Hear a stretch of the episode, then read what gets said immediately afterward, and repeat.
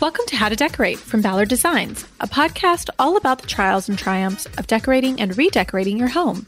Each week, we'll help you unleash your inner decorator. I'm Caroline, and I'm on the marketing team. And I'm Taryn, and I'm a product designer. And I'm Liz. I head up the Ballard creative team. We're, We're your host. Join the expert team at Ballard Designs for tips, tricks, and tales from interior designers, stylists, and other talents in the design world. Plus, we'll answer a listener question at the end of each show. So don't forget to send them to podcast at ballarddesigns.net. Yes, we love answering them. Now, on with the show. Okay, our guest today is Roger Seifter, a partner at the renowned architecture firm Robert A.M. Stern Architects. He's designed houses all over the world, including California, the UK, India, Canada, and his work has been featured in Architectural Digest, House and Garden, the New York Times, Lux Magazine, and many more. He's also recently co authored a new book called Houses, Robert A.M. Stern Architects, with his colleagues that features the design work and projects from the renowned firm, and it was published in January 2021. Roger, thank you so much for joining us. We've been, we've long awaited this conversation. Thank you. So. Thank you. It's nice to be here, sort of virtually. It's nice to be. Here. It's hard to even know where to start with with the book because it is a huge and gorgeous tome. It is a tome. I hope it didn't feel like that when you were writing it because um, I'm sure it was a, a large undertaking, but it is a it's a gorgeous book, and anyone who's house obsessed or working on their own project, it's a must read because you'll get a lot of inspiration in it. How does the process begin of writing something of this scale? Well, our, our office has a practice of putting out a book a year, basically, not books on houses necessarily. Those come every five or six years or so. And it was time to do a follow up to our last book on houses, which was Designs for Living, which was published, I think, in 2014. And so for about two years, we prepared ourselves. We put together a table of contents. We figured out which houses have not yet been run and were worthy of running. We made sure our photography was right. We touched base with our book designer, editor, Elizabeth White, got everything sort of in line so that we could start producing it. And we set a strategy in motion the last time with Designs for Living that seemed to work out fairly well for us, insofar as each of us wrote the text. We had a little help from a ghostwriter, but we basically wrote the text for each of our houses and worked with uh, Shannon in our office to edit the order of photography for each one. I spent about a year putting that all together, uh, at which time we sent it to the public. Actually, we were back and forth with the publisher, reviewing the book design at each step. Finally, we got the galleys, and that was that. Away you go. Well, I, I wonder if it's. I've actually, you know, we've we've had many architects and and um, and designers on the show who've written books, but I wonder if it, is it hard to sort of change gears a little bit when you're you're used to drawings and CAD right. and things in in person, and then go to just to write a book? Well, we might we might be different from a lot of other architectural offices insofar as writing is actually quite important in, in our firm. Each principal is responsible for writing the, the blurb, so to speak, for the projects that he or she uh, manages. Uh, they then can be edited in some way by our uh, external communications department, but uh, writing skills are stressed, you know, all along. I mean, the minutes that we write are exquisitely designed, I would say, as exquisitely designed as our architecture. So I think it's actually sort of, I like writing, and I think it's sort of refreshing to put down the pencils and tell people in words what the thoughts behind our designs are. So, what is it like revisiting your work and then being able to write and kind of encapsulate everything that you were thinking about when you're you were designing these homes? It's fun. because all of these projects were good experiences, I'm happy to say. Um, I think that all of our clients have ended up being happy, and most of our clients still live in the houses that we've designed for them. So putting the photographs together with our initial thoughts and how, what we are going to write about, it brings it all back. I mean, it's really it, it's very interesting for us to sort of retrace the steps that we took, and also keep ourselves from saying how we might correct some things that we did originally. There's no sense in doing that, uh, at least in words. well, I don't know what you would go back and correct because these homes are so beautiful. One of the things that I, I found really kind of fascinating about the the homes that you are working on and the rooms that you've created is even though these homes may be large scale, there's a real sense of intimacy that you create with the architecture in whether it's in a niche or a curve or something that you create in there. And I think that that's just really beautiful. Well, I think the one thing we try to avoid is um, what we call supermarket architecture, where you walk in the front door and you get, get the whole idea of what's in the house. The scale notwithstanding. I mean, there are big houses, you know, mega mansions in the suburbs. If you you actually do do that. You know, you walk in, you look out, and you look to your left and your right, and you see every room, or you see corridors down to every room. No matter what the scale of the house we're designing, or the apartment, or the renovation, we like uh, to be able to uh, learn and discover about the architecture as you walk through the house, through the space. Uh, it does bring the scale down. It makes it much more human, and we find it also makes it much more livable. In the case of large houses, which I've had the pleasure of being responsible for a lot of, it basically never gives you the sense of the entire house in any one place. So you're never overwhelmed by the scale of what might be a very large house. You always feel comfortable in it, and I won't say cozy necessarily, but at least not overwhelmed, and you feel that you can manage that architecture. One of the houses, I think it's um, one of the, it's the first house that you worked on in the book, but um, I think it might be the second overall. I, it's in Fort Lauderdale, Los Los Salas. Las Olas. Las, Las, Las Olas. And gosh, I was just so struck by this home because, like you said just now, it, it was, it's very large, very grand, mm-hmm. but it has this, yeah, it sort of rambles a little bit. And I was wondering if you could kind of just start with that, tell everybody about it because it has the beautiful site. It's right on the water in Fort Lauderdale and it's Spanish revival. It's just, it's, it's really special. Well, we decided with the client to design a house in Spanish colonial revival style, of which there are lots of examples in that part of Florida. The site, which is a double site, is at the end of a cul-de-sac, not very distinguished. And because of its location there, we decided not to have a so-called grand entry to the house. And instead, you enter through a courtyard or you have a choice of entering through a garden courtyard or a motor courtyard, and then meander essentially along a an arcade or a loggia towards the front door. So you sort of discover your way, find your way towards the front door. There are various architectural cues that bring you there. And then once you're in the house, you're in a big round stair hall or rotunda, which goes up three floors. And from there, you go one way or the other towards the various wings. Uh, so it's another example of sort of discovering the architecture as you walk through mm-hmm. it.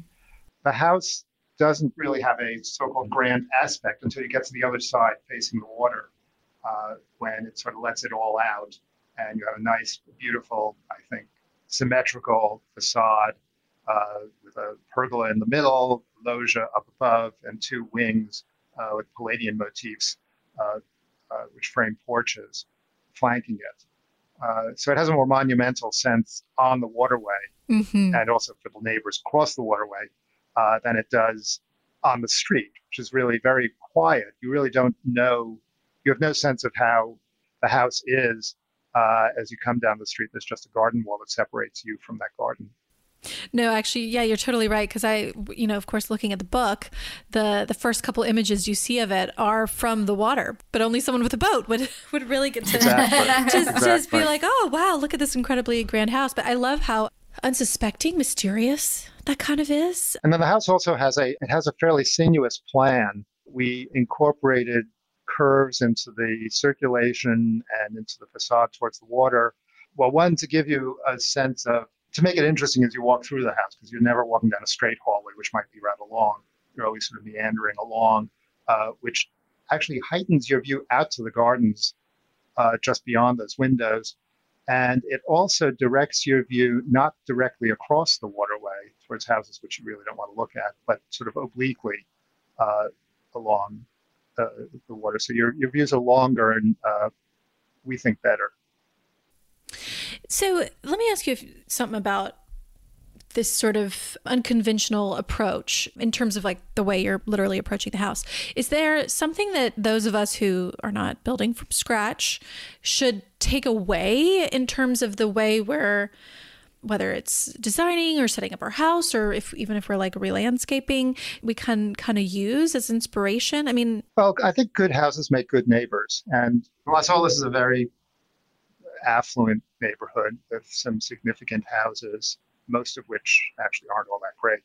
And then it has cottages from the 20s which are fairly unassuming and actually i think better architecture than some of the newer mega mansions that have put up.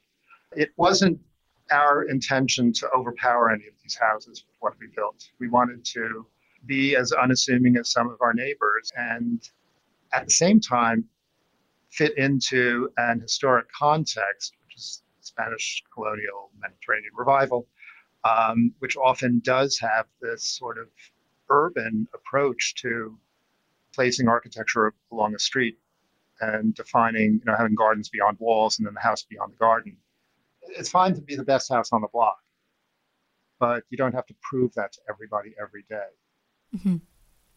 Well, it's a good point about making, um, you know, taking cues from the neighborhood you're already in and using that as your inspiration because they're cues of style, not of style, mm-hmm. and they're cues of scale and cues of how you sit along a street.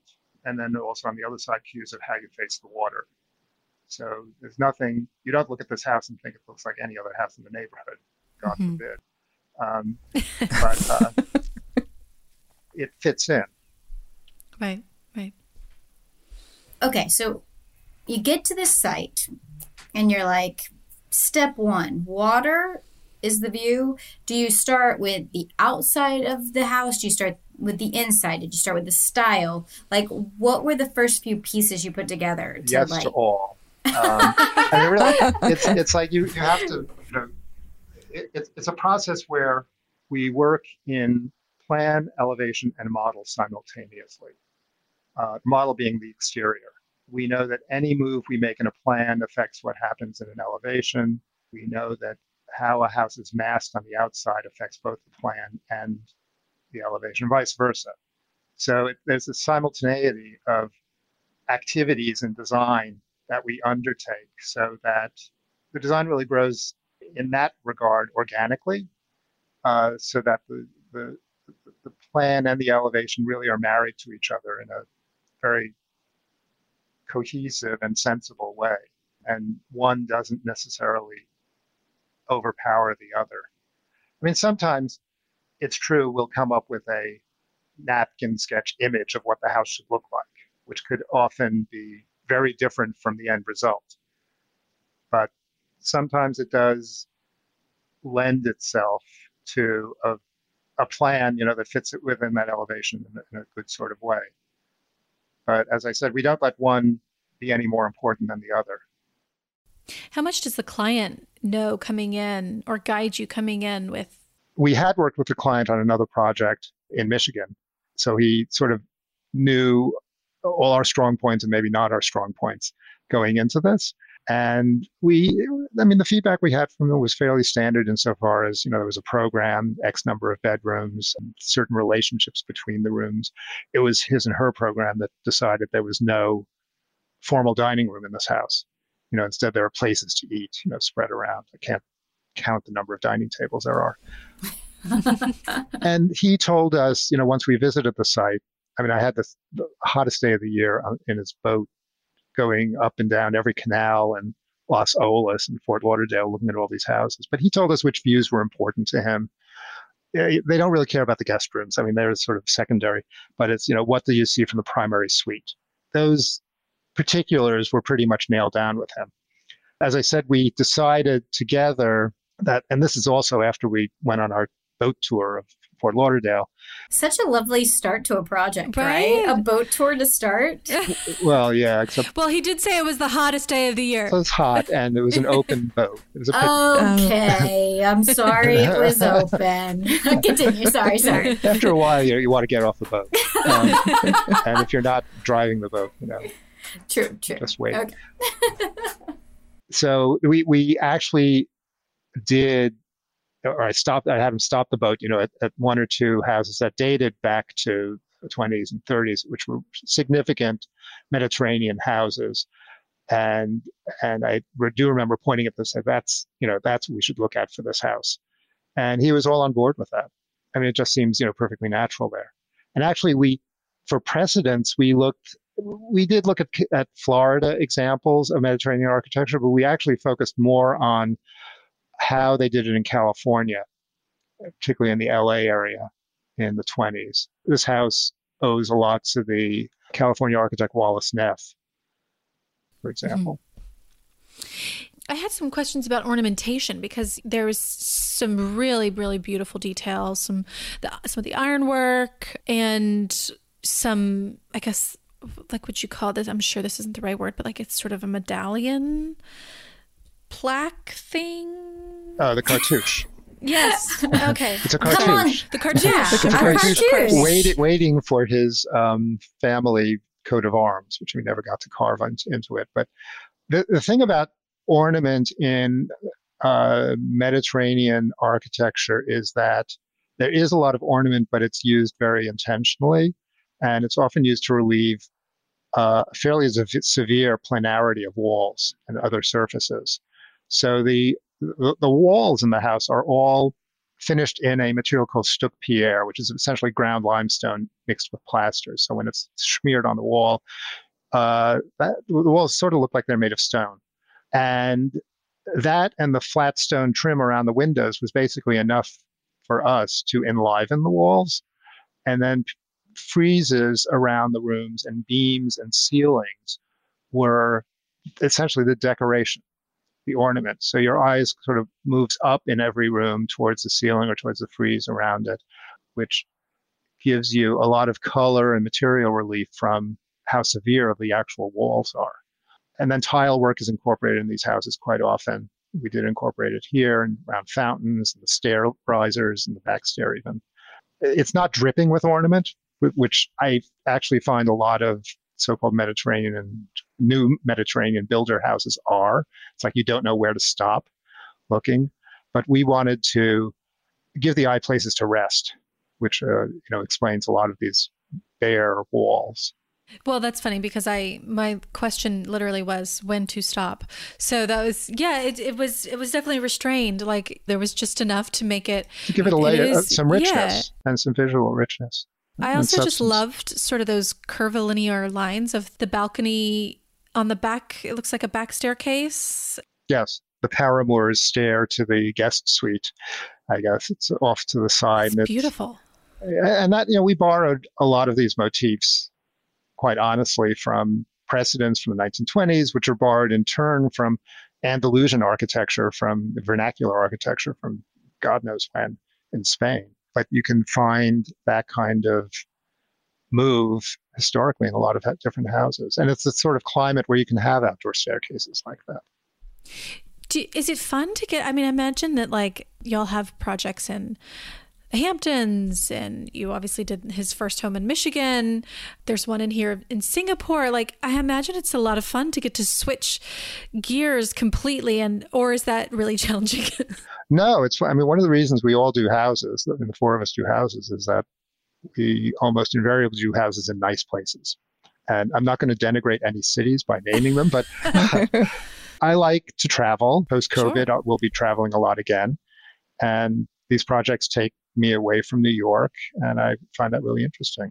And it also lets allows us to work in different styles. You know, we wouldn't do this house in Toronto you know, just Right. as we wouldn't necessarily do the house in, that we did in Toronto in Fort Lauderdale.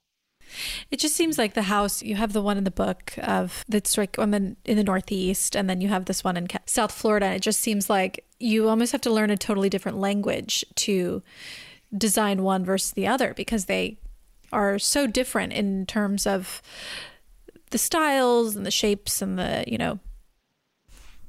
Well, the it's, sense it's of really place. fun to see. Yeah, it's really fun to see it all in one book together. Yeah, and we have, um, I mean, uh, as you can gather, we rely a lot on precedent. We're very interested in the architecture that's come before us, the good architecture that's come before us.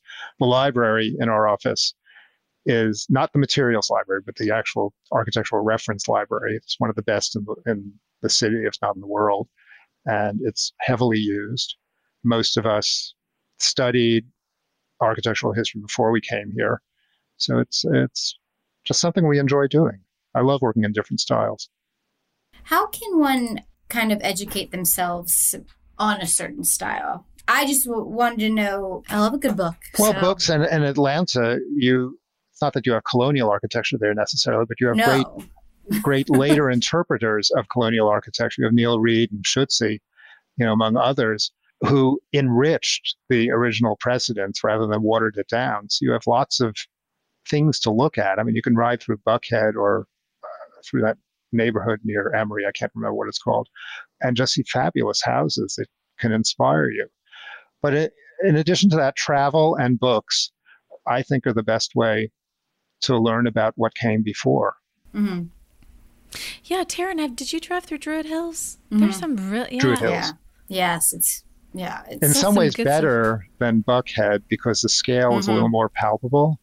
Uh, in For Buckhead, sure. it's a sort of, oh my God, wow yeah. um, type of neighborhood. Yeah. yeah. Druid Hills is a little more real. Druid Hills is amazing, and just again the uh, for me too, it's the uh, landscape growth too, because even on all your projects, you can tell everything. The landscape plan came at the same time as everything else. Well, I believe that I may be mistaken, but I believe that the Olmsted sons were involved with the design of Druid Hills, with the layout of Druid Hills, which Mhm. you know always shows. hmm Yeah, no, it, that area again just feels right, and again, you're all. I remember moving to Atlanta and being like, "Why is this area so great?" You Yeah. know, like you. wait a second. Olmsted. hmm And I mean, again, to your point, the learning and taking away from the past would help. So that was, yeah, I just wanted to know how to study more so up on the, just on a type. And then the other question I had for you was you were talking about in the first home we were speaking about that you did places for your eyes to rest. But what if you, again, when is too much texture or ornament or molding? And how do you decide what rooms to do it in? Well, every house is different. Every client is Mhm. different, and there are some clients who who thrive on more visual stimulation, uh, textural stimulation, physical stimulation than others. So, a lot of the answer for that question will, would would lie in who we're designing a house for, which factors very. I mean, it factors into every architect's work, but it factors really, really a lot into the work that we do. And I think that's one of the reasons that these houses are all so different from each other, because our clients are all Are- very are different, have different different sensibilities. You know, so so there are some houses in the book, um, not Mhm. necessarily ones that I did, which I think have a lot more, for lack of a better word, going on, you know, Mhm. inside of them than uh, some of the others. And I think that a lot of that does come from the interest of the client, maybe the special sensibilities of the architect who designed them, and also the interior designer, who, uh, if he or she is good, you know, has the right amount of input in the design. That makes sense though. And I do think that that's kind of a nice thing to, for each of us, you know, doing it ourselves to remind ourselves of that there's no right answer. You Yeah. know, it's, I mean, it's not like we're not making pronouncements as to, you know, this is right, this is that you can't do it this way. Um, Mhm. I mean, the way that how to design books were done in the 20s. I mean, I remember my, my mother had some book that she inherited from her mother on how to decorate your house. And it was so many rules. It's like, you know, you know it's like a cookbook. you know, yeah. never never mix never mix brown and blue. I mean, that sort of thing. and- there are no real rule except you sort of know what's right. Um, proportion has a lot to do with it. Scale has a lot to do with it. And those are ineffable. I mean, you can't really define them. You have a, you need to have a good sensibility for them. Or bring someone in who has a good sensibility. Yes. Yeah, Yes. exactly. Yeah. Yeah. Well, why I are you? Yeah, because again, we looking at your work obviously is like the most dreamy thing, you know, looking through this book. But also coming from a place of I have many friends live in the burbs here. They have the box house that again is a nice home and they're Right. fortunate to have. But when and what can they do to enhance it? And to, that's where my questions kind of come from too. Is maybe they're not able to have big plans, but how to take the architecture they have and make it more. And that's why I was kind of asking about like beadboard's been around forever. People throw a beadboard here and that, you know what I mean. And then Right. you know with the farm style, everybody's put up what's Shiplap. Shiplap. Shiplap. Yeah. And then when do you use board and batten? Did I say that one right? Yeah. Board and batten, right? And when do you use wainscoting? Because I think these are what, again, the language that people, Joe Schmo like me, kind of. Well, we I- know, I, think but people shouldn't. sh- You shouldn't be. You shouldn't be afraid to rely on your instincts, Uh, unless you're doing a, a major physical change to your environment. Typically, what you do can be corrected if you decide you don't like it. I mean, we always say, you know, it's only paint. I mean, if you yes, paint your room the wrong color, so what? But you also shouldn't be afraid to consult a professional. Most professionals will work with you on different levels to different depths. So if you want to work with somebody on a consulting basis rather than a full design basis, you should look for somebody who will do that because there's no harm in getting a little professional help in these things, particularly with the harder deci- making for making the harder decisions. I mean, working with a boxy house is it's a challenge. Mhm. I, I've never lived in one. Well, no, I did. I grew up in one. I grew up in a developer house, and my mother did everything. So uh, I know. well, she I- had her book. She had her book. she had her So- book. Yeah. Uh, so we, we never had brown and blue in the same room. Um, but but I, I won't tell you anything else that was in that house. The one thing I learned from that house, actually, because it's a ranch house, was that uh, there's that stairs are great things. It's really wonderful having a second floor. So um, whenever I can, I design houses with more than one floor Wait, why? I want to know your reasoning. because I think that vertical movement is as important as horizontal movement in, in discovering a space. I would not have thought about that, but I like it. And then stairs are also ways of there's a straight run stairs, but there are also very interesting ways of making staircases. Which, again, if you look through a book, you'll see there's no Some such thing as a sta- yeah. as a. I mean, stairs are great rooms. It's not just a vehicle to get up and down. But builders' houses have a lot of challenges. Builder, the people who design them typically don't think about proportion. They think about how to get the most, the least space for the most money with the right, whatever the, the marketable features are. Architecture per se is not one of their concerns. I, w- I wonder if you want to tell us a little bit about your own home. It's a, I believe it's a Queen Anne revival in New Jersey. You've been working on for many years. Well, it's it, we, m- my wife and I are, are both arch- architects. We met in architecture school actually, and for better or worse. Oh my gosh. You must drive around neighborhoods and be like, both together, being like, ugh, bleh. No, we stopped doing that. it's like, well, we, we, we're fortunate. We live in a town that was, um, there's a stretch of Essex County, which is just west of Newark, that was essentially finished by the 30s. It's mostly developed between 1880 and 1930. So the housing stock is really quite excellent. And it's it's a center for architects. I mean, there's so many design professionals live in this area. It's unbelievable. And the houses aren't by and large all that big. I mean, we're talking about 3,000 square foot houses and maybe even less. A lot of Dutch colonials, things like that. So our house is a Queen Anne revival. It was built in 19, 1899, and it was one of three houses built on our street, which was opposite at the time a riding ring owned by the Bamberger family, who were a big merchant family based in Newark at the time. So there's a, a curve to the street that these houses sort of are along. And they were built as summer houses, apparently. People would come out in the summer and stay in them. By the time we got to it, it had been through maybe three different owners. It had had a fire, which burned off its third story. So it had this ranch house roof to it.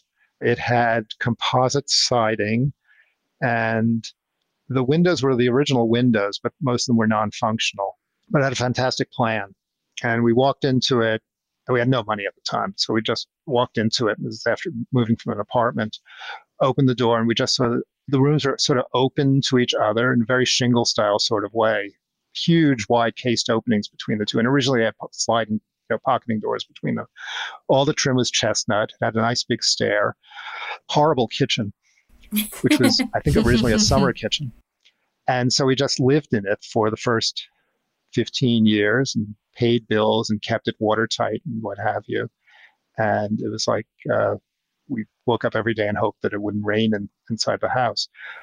and then one day I brought a toilet home from Home Depot, which started everything. We redid the powder room, and that grew into a new kitchen, which grew into a screen porch and grew into basically we redid all the, the wet rooms in the house. And our final, final move was taking the siding off, replacing all the windows with they're actually Pella windows, but they're perfectly nice looking. They look like they're true divided light, but they're not. So nice windows. And we put wood siding, wood shingles on the house. We never fixed the roof. It still has a ranch house roof. It now looks like, except for the roof, it looks, uh, we think, the way that its original designer thought that it should look. And it's sort of been a labor of love and hate at the same time. You know, every once in a while we think, why would why do we live here? If we moved out, I'd move to New York, and my wife would move out to the country. So we just have different sensibilities. And our kids grew up in the house, so they would. Uh, uh, I mean, even though they don't live there anymore, they they wouldn't understand if we ever got rid of it. Did you think that everyone has that feeling though? I mean, not your oh. clients, but everyone is like, "Oh, why do I ha- mm-hmm. I hate this house? Why do I live here? I need to move." And then the next day you're like, "Oh, I love this house. I'm so happy we live here." I feel like that's a normal. Mm-hmm. Again, not your clients. They love it. They love their homes unequivocally. Or I think that's fairly parents, normal. Like you said, no, our clients. My parents. Why do I love that house? But I grew up in it, so in my yeah. To your point, I'm like, wasn't there wasn't anything amazing about it, but don't sell it. Makes zero sense. I know. Well, when when my mother sold her house, I was very happy. Uh... I was I always wanted the modern house down the street. Oh, yes. Why don't you live, you know, where the psychiatrist lives? Why don't you live in that? Why don't you have that house?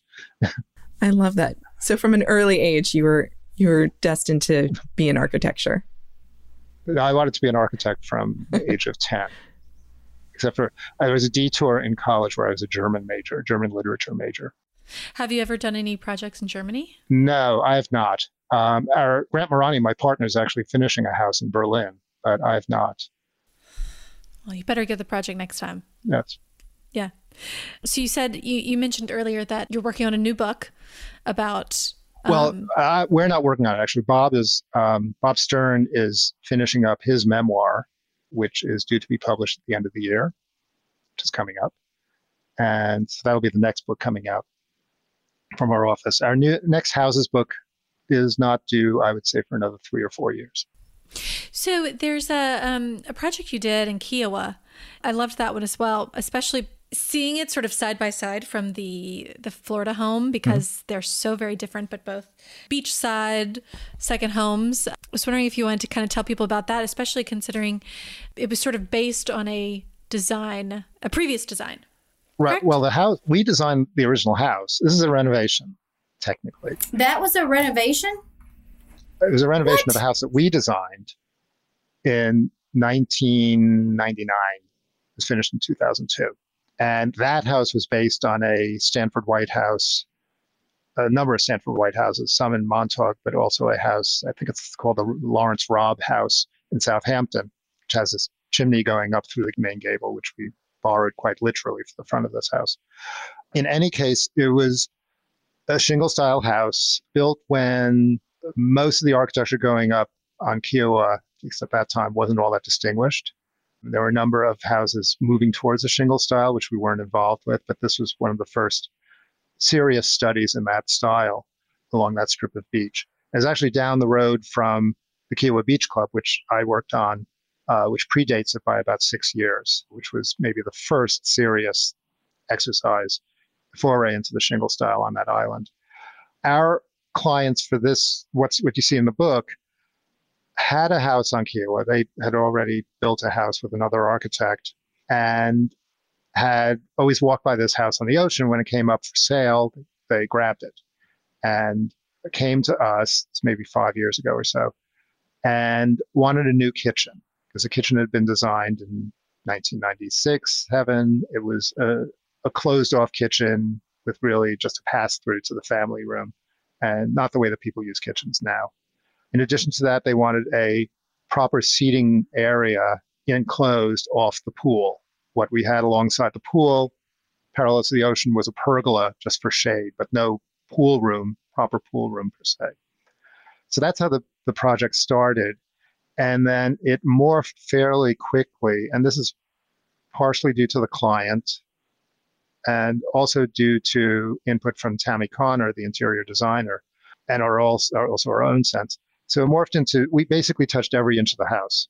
So in addition to putting a new kitchen on, we upgraded, I would say, the finishes throughout the house, changed the flooring to wide plank floors, gutted the third floor, put in a and, and made what was originally, I think, two guest rooms into a bunk room and parents' suite. The pool room is a big room now it's double height with a home office above it and a billiards room, facility for a big screen TV. It was completely all encompassing. And then there were things that you don't see, like every system in the house had to be completely redone. Because uh, after 20 years on the ocean, things do degrade, even in the best right. of architecture. So it needed new air conditioning, new wiring, the whole nine yards. It was a big, big, big renovation. Yeah, I was going to say that's quite a kitchen renovation. yeah. kitchen makeover. But what do you think about going back every 20 years and like revisiting houses that you've already done? It was it was not easy. It, I mean, you don't you have a natural resistance to not wanting to change what you did. But mm-hmm, then once right. you get past that, it was a good exercise, you know, because it made us look very objectively at what we had done and take stock of things that even back then we thought we might have wanted to do and possibly find ways of including those aspects or changing them for what this client needed in the house. It wasn't a struggle for us at all. If you ask the client, she might feel a little differently. There were a couple of times where I think she found I was stubborn about changing certain things.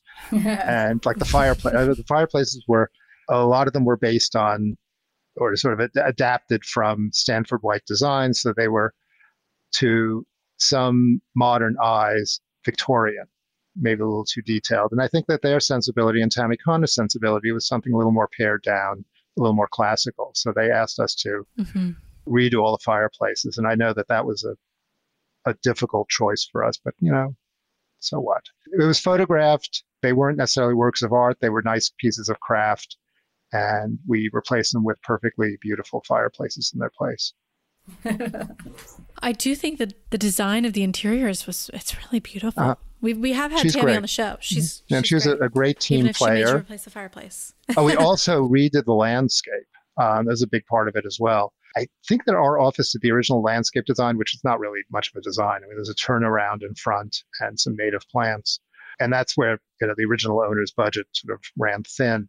And the new owners brought in a firm called Wertimer and Cline, who are based in, I believe they're based in Charleston. And Cindy Cline was the principal who worked on it. And she reimagined, you know, every side of the house, most of the front and back, because the side yards are fairly narrow, gave it a proper motor court, a real driveway lined with, I don't know what kind of tree. But it looks like, and without being over the top, but it has this sort of quiet southern sensibility about it. It seems very much of its place. I love all that pink muhly grass. It's really fun. I felt like the some of the walkways were very whimsical too.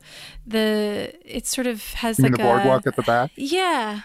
Yeah. Well, that actually the boardwalk at the back meanders, and it meanders actually for a real purpose, which is to it needs to skirt the dunes. It can't sit on the dunes. It has to sit above the dunes to protect them. So the the meandering path is environmentally vetted.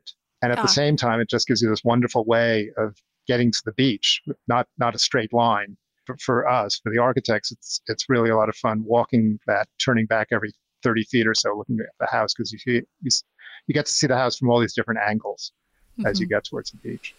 It's hard to imagine not wanting this to be your primary residence. It's not a weekend house. It's a little more than a weekend house. Yeah, yeah, yeah. Well, maybe is it there? Has it become their primary residence? No, I wonder. No, but okay. I think, uh, as in the case with many, a lot of our houses are summer houses or or vacation houses, Mhm. not weekend houses, but but second houses, second and third houses.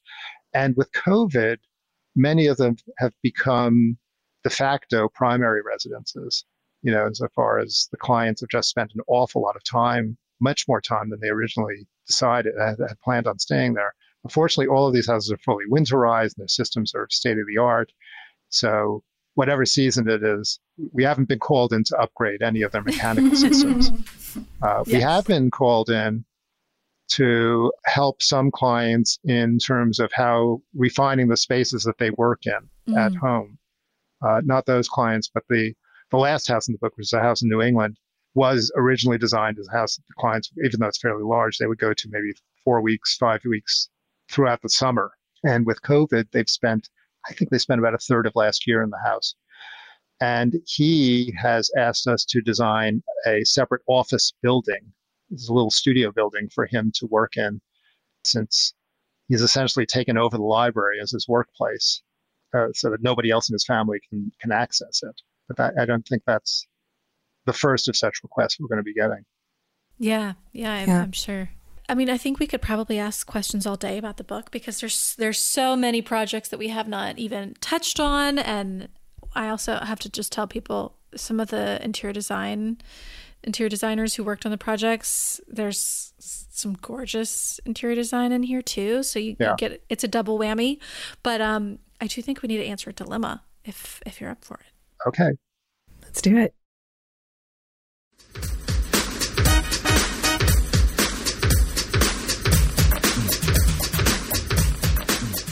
This one is from Amanda, and she writes My family of four is about to move into a stunning 1930s Santa Barbara style home. It has original wall to wall hand painted tile. The living room is a rectangular shape with built ins and a fireplace, making furniture placement a challenge. My questions are twofold. Number one, how should I lay out the furniture? We are loungers and love to watch movies and relax, so TV needs to be worked in. I was thinking we could put a TV directly across from the fireplace and then have a couch and two chairs across be flanked by the TV on one end and the fireplace on the other. What type and color furniture would you put in here? What type of couch? I like to brighten it up, but don't want it to look out of place near the dramatic sconces and floors. Three, dining room table suggestions are needed. I've been considering a glass top dining room table so you can see the floor while you're sitting on the table. This is totally outside of what I would normally pick, but I'm kind of into the idea. And asked any of our thoughts. And Yeah. She, and she it, it is she does have incredible hand painted tile on the floor. There's lots of um, you know she kind of has this like co- like copper hood over the fireplace. I think got- it's copper. Yeah, it's got amazing details.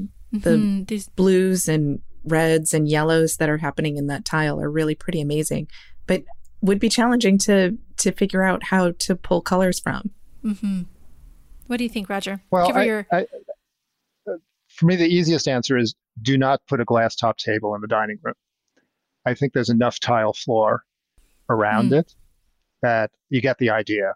You don't have to look through your soup to see the, you know, what you're sitting over. yeah. Um, so I would put a nice wood table in that dining room. I mean, the, the actually one of, one of the to go back to our book, one of the, the houses in our book, which is one in Mountain Lake, Florida, is a similar vintage, and its primary rooms, its living room, entry hall, and dining room, under the wall-to-wall carpeting that we took out, had this gorgeous tile floor similar to this actually, and we decided that who needs rugs when you have a floor like this? Mhm. uh, with the interior designer. So I think that you should look at, you should think of these floors as your rugs. And just as if you had a beautiful rug in your dining room, you wouldn't have a glass top table. Just Right. that. Well, and and she could always do like leggier chairs or Yeah. So you can see know, underneath yeah. it. I mean, you, you, I'm assuming that the dining room is the first two photographs. Uh, I was trying to figure out the architecture of the space. The, the thing about the fireplace is that it's, it's a very pretty fireplace, but it's, it's tiny. And if this really is in California and the furniture is overscaled the way it often is in California, I think it would be odd to focus the furniture around the fireplace So Mm. it also nobody uses a fireplace part in California. uh, so her instinct to put the TV in that built-in or modify the built-in opposite it, which I think is opposite it, might be Mhm. the right thing as long as the furniture is faced in a way that you can actually sit on it and watch TV. But I guess if you have a sofa across the room, I mean, most people lie on a sofa to watch TV, at least I do. If you have a sofa with two chairs opposite it and a couple of pull up chairs in front of the fireplace, that might be the right way to respect the fireplace, but also allow people to watch the TV. I mean, another way th- th- that if, if there were no windows next to the fireplace, you could have, or maybe you could even do it, you could have a chest of some sort with a TV on a lift. I don't know. In, in my experience, TVs on lifts and chests always look like TVs on lifts and chests. And the chests never look like they're doing anything except hiding a TV. so my my money is on putting the TV opposite the fireplace, which is following her instinct. Yeah. She also asked about like what type of furniture, color furniture, how to brighten it up. She has these dramatic sort of period, I'm assuming, sconces on the wall that are very Spanish. Spanish. Yes, there you go. Uh, yeah, I was trying to think of what what word They word. could only be Spanish. I would I would keep this I would keep the upholstery simple. I, I'm not a decorator. so, You know, don't go by me. But if it were my house, I would probably upholster the furniture in solids and neutrals or pick up one of the lighter colors in the floor. There aren't the only light color in the floor seems to be the sort of goldish colors. So I don't know if I would do that. So maybe new, something neutral and then have pillows that do pick up the colors that have Mhm, patterns. Yeah, it's like she you've got such a great base already and the the floor is so magical. Like your furniture doesn't need to I don't think it needs to fight it, but I think it needs to be the Right. right scale. I am thinking soft upholstery, not wood frames. Um, Mhm. and I imagine that the wood, the millwork that's in the room, which may or may not be original, it's hard to tell, but would probably be kept dark. The doors are dark, for example. So I think there's enough dark happening already, and Yeah. anything you could do to lighten it up might help. I would also say, I mean, this just again, just personal, my personal opinion, but I, if you are going to go without a rug, then doing lots of soft, like lots of skirts, very, Yeah. very like lush, comfortable furniture, and maybe some like lots of drapery, just not only for probably sound, but just to kind of help it. Well, without a feel rug, you don't have any sound attenuation. I mean, you, you are relying on your furniture and your window Mhm. coverings. That's true. Um, And I mean, there's an iron rod above the steel door, which is actually nice in its period. I mean, you could have the same sort of curtain hardware el- everywhere with just panels Mm-hmm. hanging. Also, if you if you carry your, we do do this in a lot of rooms that have TVs, or our decorators do as well. If you have skirts, then you can have chairs on swivels, which Oh. would be important oh, here. that would be great Mm, for yeah. the TV and the fireplace. and they don't have to look like barca lounges. They can look like really nice upholstered pieces. We have a few. You can look on our website. Okay. Well, this is an amazing space. But yes, yeah, I love that's a smart idea. Yeah, I'm so I It's a pretty would room. love to see it once she's got it all worked out because it's so it is pretty. It's a very unique and very stunning floor. Yeah. I mean, it's mm. just really amazing. Amanda, thank you for listening and for sending in your question. It was it's a it was a treat to see these floors because they're like we said so special. So Send us thank you. pictures of what you've done. Yes, yes, we want to see for sure. Roger, thank you so much. Can you tell everyone where to find you, follow you, get your book? Yes. So we have, we do have two websites. Our general website is ramsa.com. That's R A M S A.com. But there's also a, a sub website called ramsahouses.com, which is R A M S A H O U S E S.com. Uh, if you're particularly interested in looking at our more recent residential work, there are some houses on the on the regular website though, and they link to each other.